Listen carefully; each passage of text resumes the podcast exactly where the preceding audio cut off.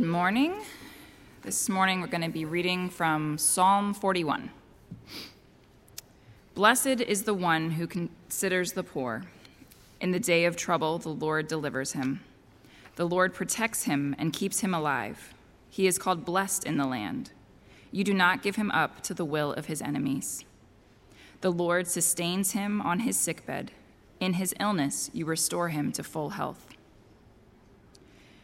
As for me, I said, O Lord, be gracious to me. Heal me, for I have sinned against you. My enemies say of me in malice, When will he die and his name perish? And when one comes to see me, he utters empty words, while his heart gathers iniquity. When he goes out, he tells it abroad. All who hate me whisper together about me. They imagine the worst for me. They say, A deadly thing is poured out on him. He will not rise again from where he lies. Even my close friend, in whom I trusted, who ate my bread, has lifted his heel against me.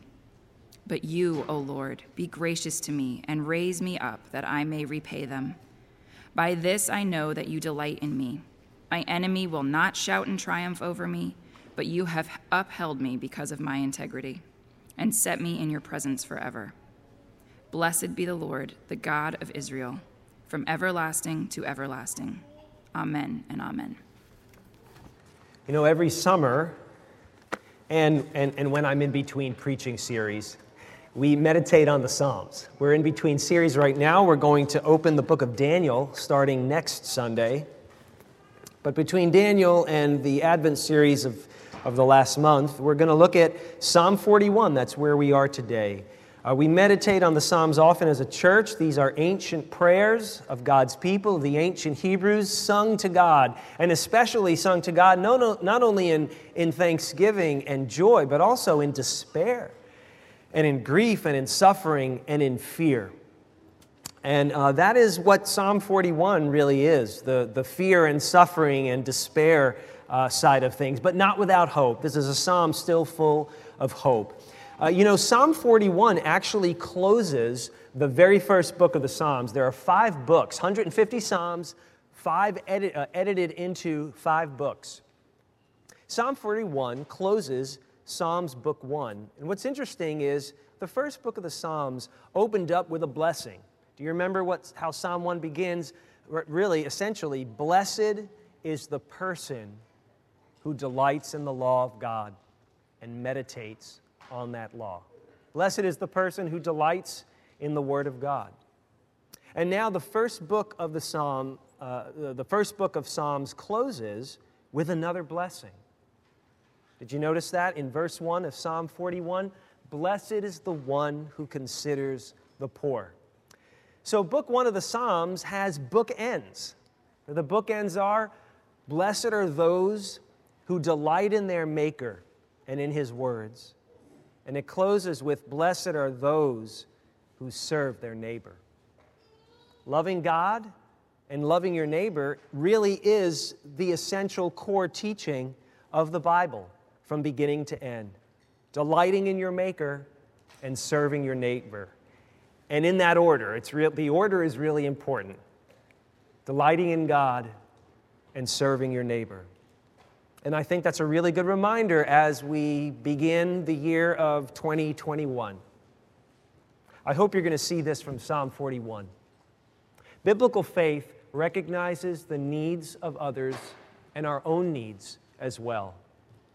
The type of faith that the Bible talks about, that belongs to you as a gift of God if you follow the Lord Jesus Christ, it recognizes the needs of other people without overlooking and especially being aware of your own needs as well. And the believer in this God of the Bible can serve those who are helpless, knowing all too well your own helplessness. And I want to talk to you about being mindful of the weaknesses of other people around you, in the world, in the nation, in the community, in this room, maybe even in your home or where you work. Being mindful of the weaknesses of others, but also being mindful of your own weakness. That's the second thing. And then finally, being mindful of Christ's weakness. That's what brings all of this together and will give us hope the weakness of Jesus Christ. It may sound amazing, but God became weak, and we're going to talk about that. So, the weakness of others, your own weakness, and Jesus Christ's weakness.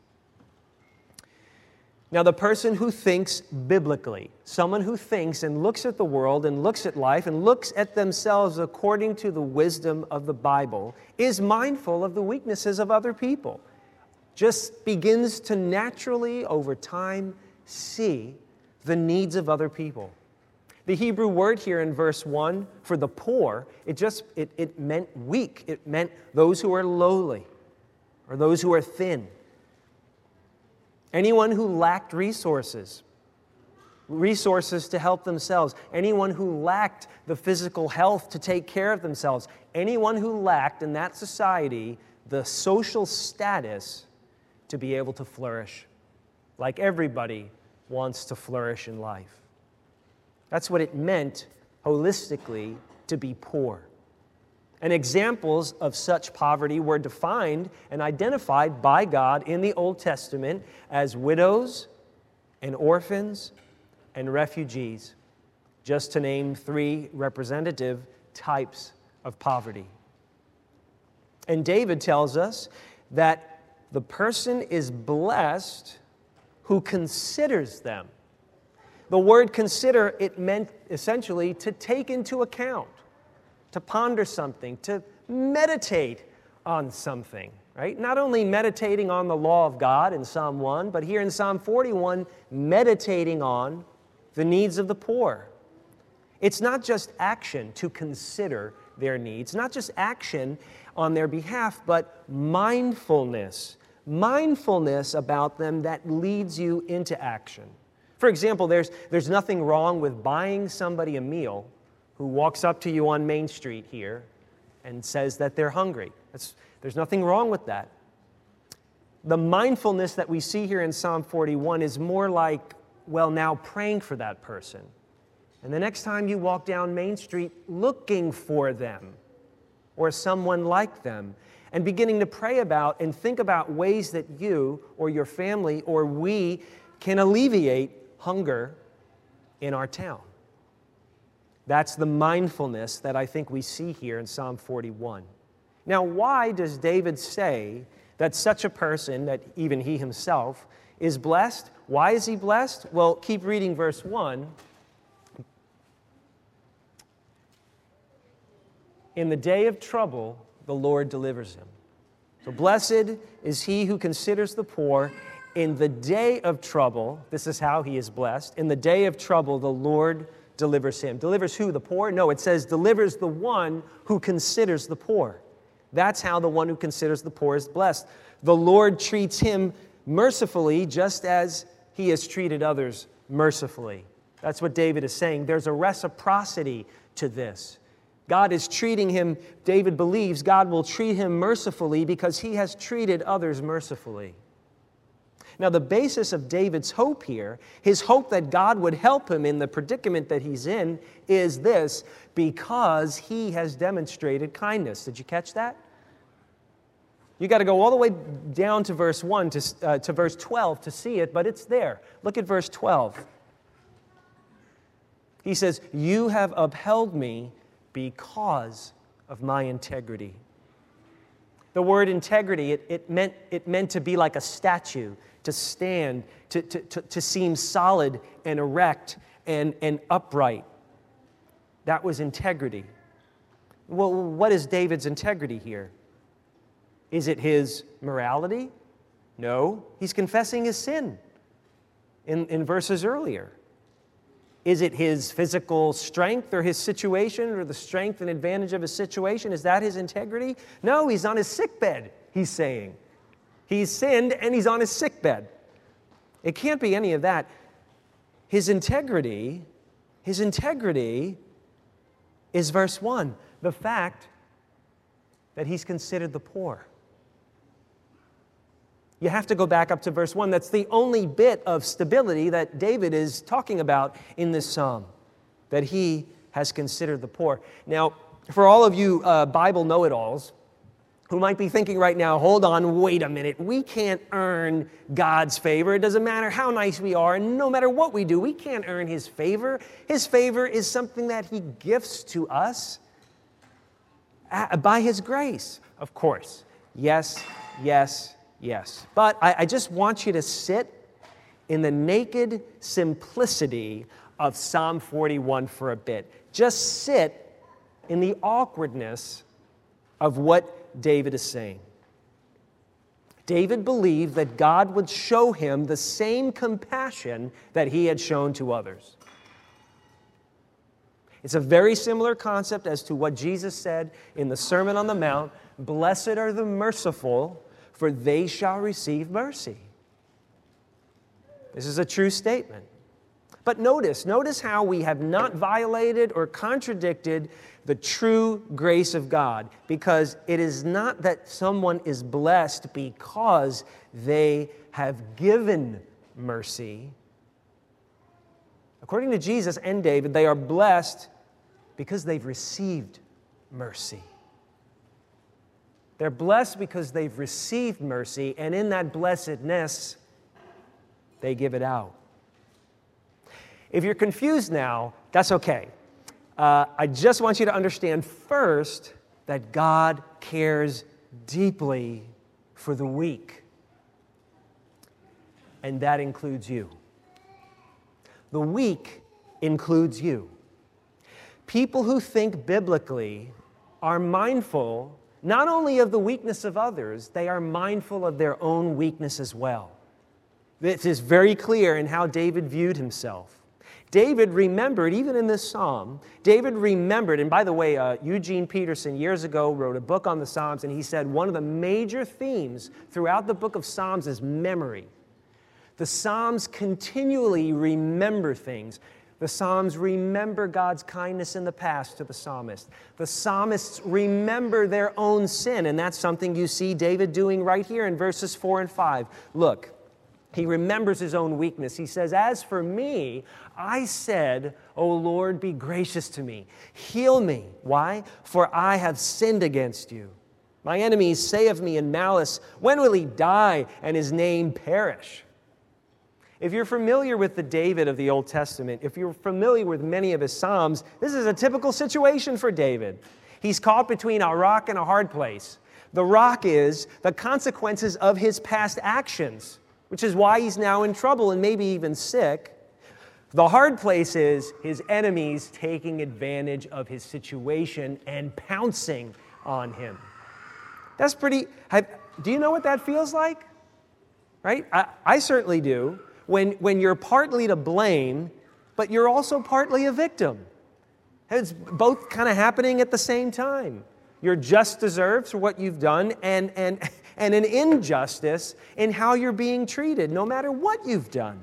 And David finds himself in that situation, and his memory recalls both his unjust suffering and his well deserved guilt.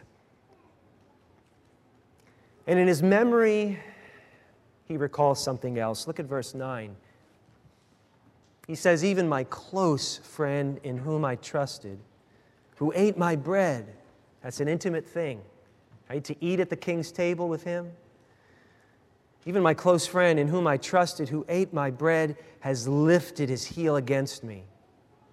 One Old Testament scholar said the imagery here of, of his friend lifting his heel against him, the lifting of the heel, it, it meant that somebody, would, if their heel is lifted against you, it means they've turned around and are moving away from you. If you can see their heel, the heel of their foot, they're moving away from you.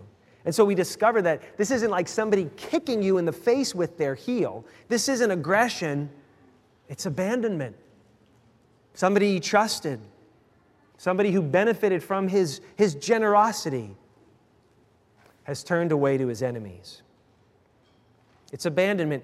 How painful is it? And some of you know this. How painful to your soul is it when someone you have helped maybe a child, maybe a student, maybe somebody you've mentored, maybe a good friend, someone you thought was close, someone whom you entrusted important information to. When they turn on you, So we learn here by watching David grieve before the Lord in hope, we learn that considering the poor, being mindful of the poor, includes being mindful of how much you are like them. I imagine David at this point remembering back to when he was hunted like an animal in the wilderness, living in caves, running from Saul the king who wanted his life.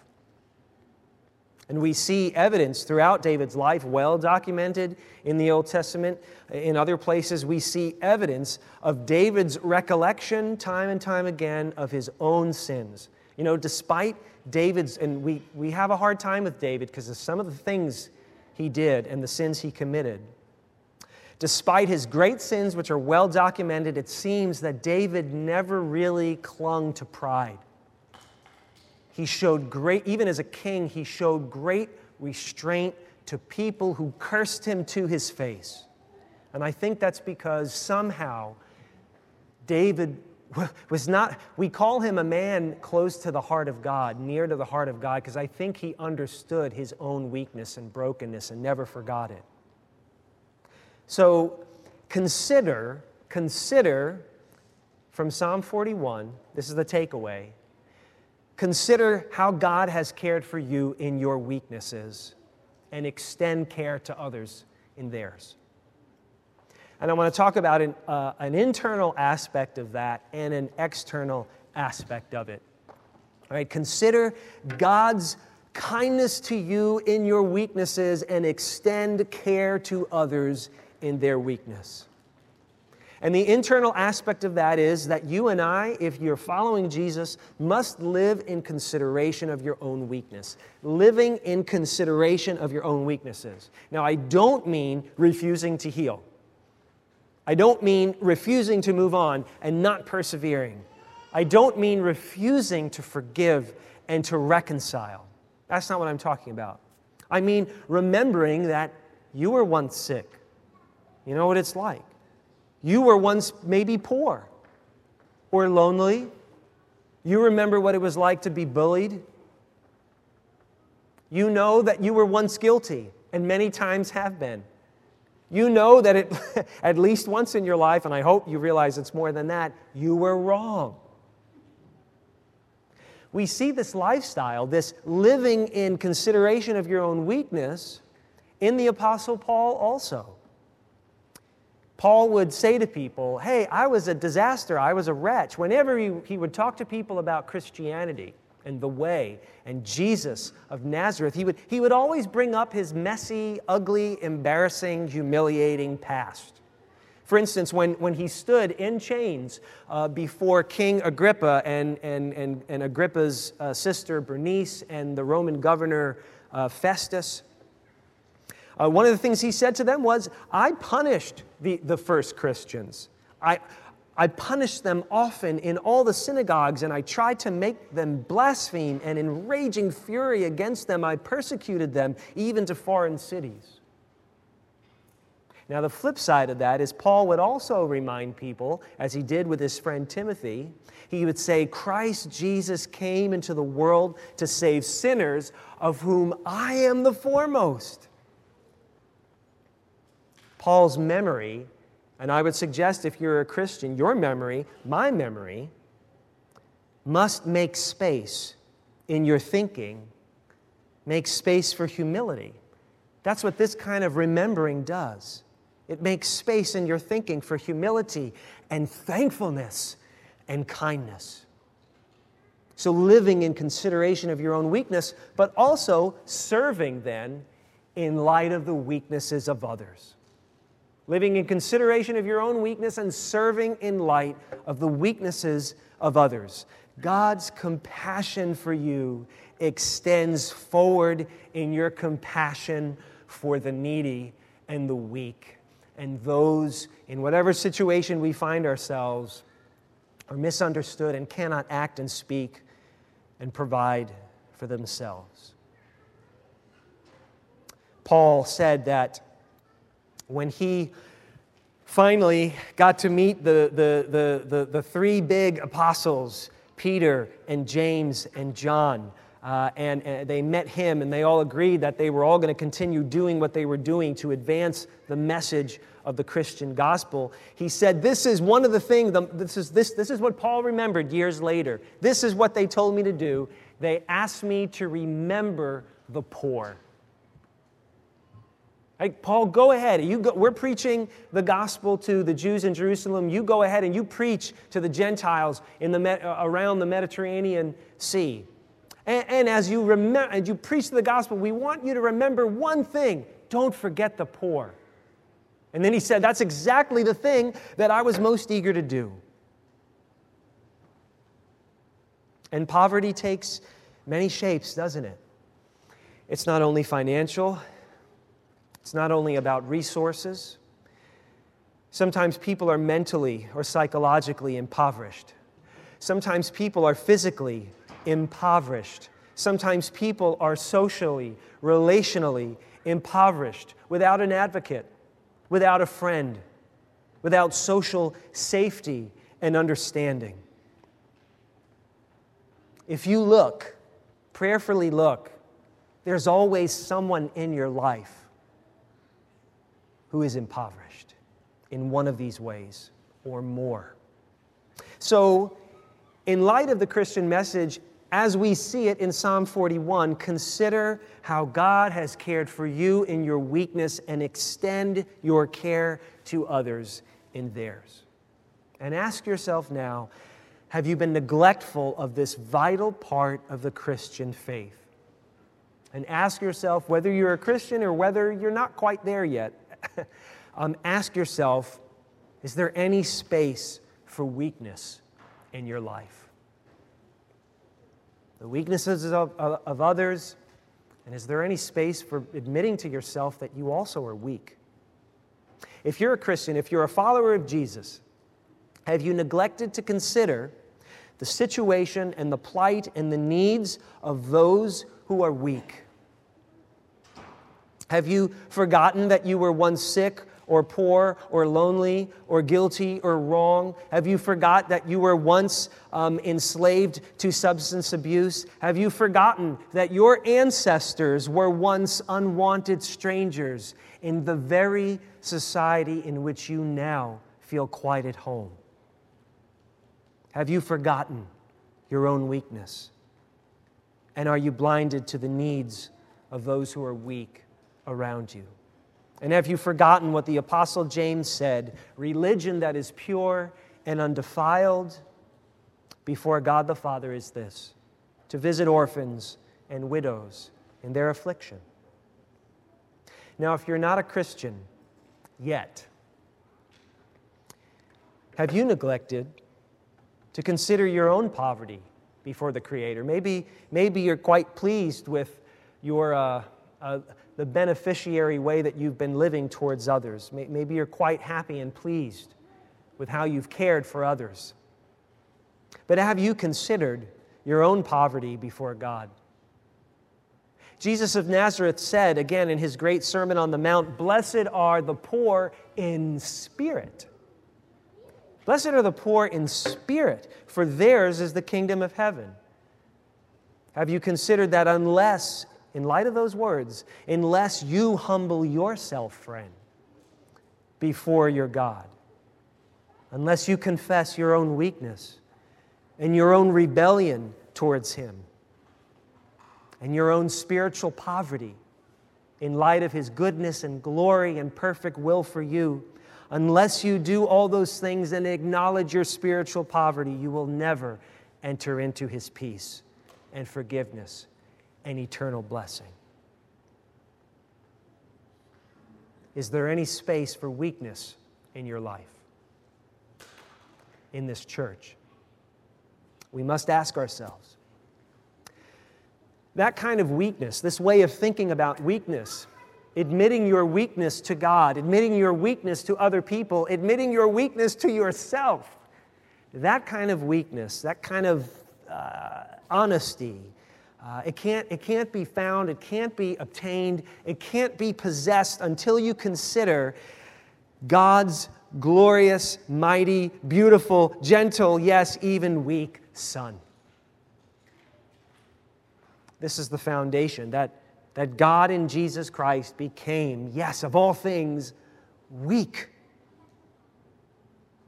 It said in 2 Corinthians chapter 8, For you know the grace of our Lord Jesus Christ. This is the Apostle Paul encouraging Christians to be generous. You know the grace of our Lord Jesus Christ, that though he was rich, yet for your sake he became poor, so that you by his poverty might become rich. And Jesus' poverty began when he entered into human history as an embryo in Mary's womb. And it continued through his birth. He was birthed as dirtily, as, as messily and filthily as you and I were birthed. And it continued as he became a refugee at a very early age. And it continued as he grew up and lived a normal, commonplace carpenter's life splinters, cuts, and all. And it continued as he became a rabbi who relied on the generosity of others for where he slept and the food that he ate. He didn't own anything. He didn't have anything to leave, like an inheritance or property, like you or I might even have. And his poverty continued when, on the night that he was betrayed, he said, and it's recorded in John chapter 13, verse 18, speaking of Judas Iscariot, He who ate my bread has lifted his heel against me. And then finally, alone, abandoned by all of his friends, his poverty continued while he hung on a Roman cross and died the humiliating death of a criminal. You see, there is no version of poverty or weakness or need that Jesus Christ cannot and has not considered. No version of it. If you've lived it, if you're going through it now, He is mindful of it. He is mindful of you in your weakness. We don't think that way. We don't consider and admire weakness as one of our life goals. I remember taking a class, Weakness 101, at your university. I didn't even get a class in seminary called Weakness 101, and I'll tell you, I needed to hear it back then because it's been a lot of on, on the job training ever since. But we don't think that way. We don't consider and admire and desire such weakness, but the resurrection proves otherwise. We don't think it's desirable what Jesus did. His, his own people were ashamed of him, his family thought he was crazy. It was Paul in, in 1 Corinthians who said, you know, you know Gentiles, they, uh, they think this stuff is just silly and foolish. And, and the Jews, they, they, it's a stumbling block to them. It's not what, this is not what they expected in their Messiah. But the resurrection proves otherwise.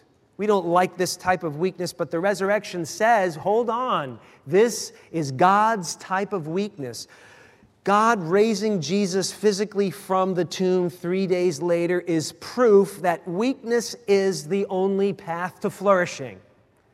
Without the resurrection, Uh, weakness is weakness, and we should all be avoiding it and ignoring it and denying it, like the rest of the world.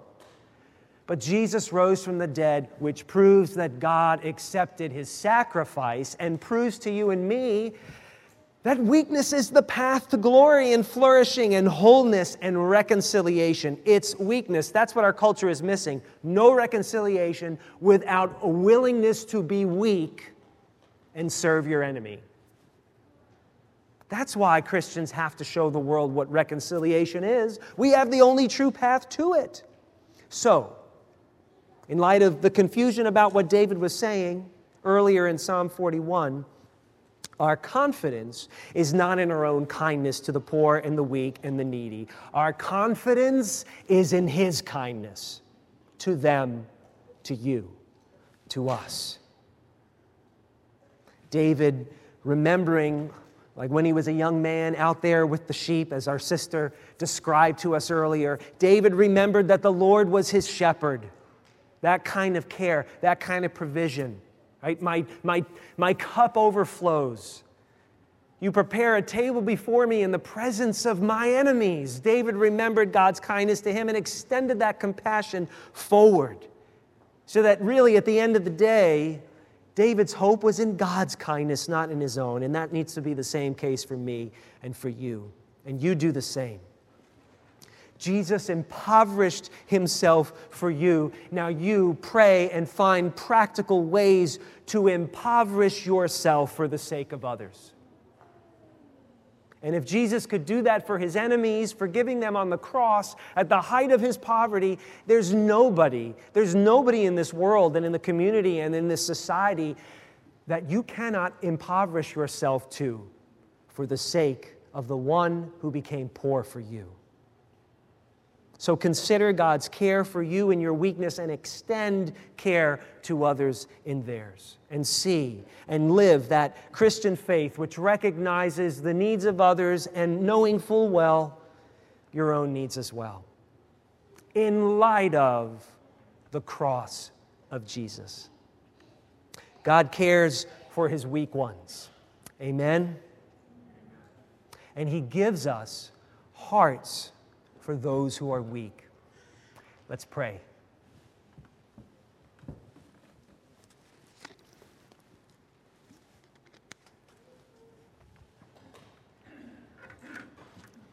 Father, we confess for how we think and live in an upside down way, how we prize strength and aggression and intimidation, how we promote ourselves even if it seems in a simple and joyful and uh, lackadaisical way. Uh, forgive us for failing to see what it meant that your Son became poor for us. Oh, Father, may we humble ourselves in His name. May we stoop to serve one another. Father, show us our weakness and show us how your strength and power and grace is made visible through it.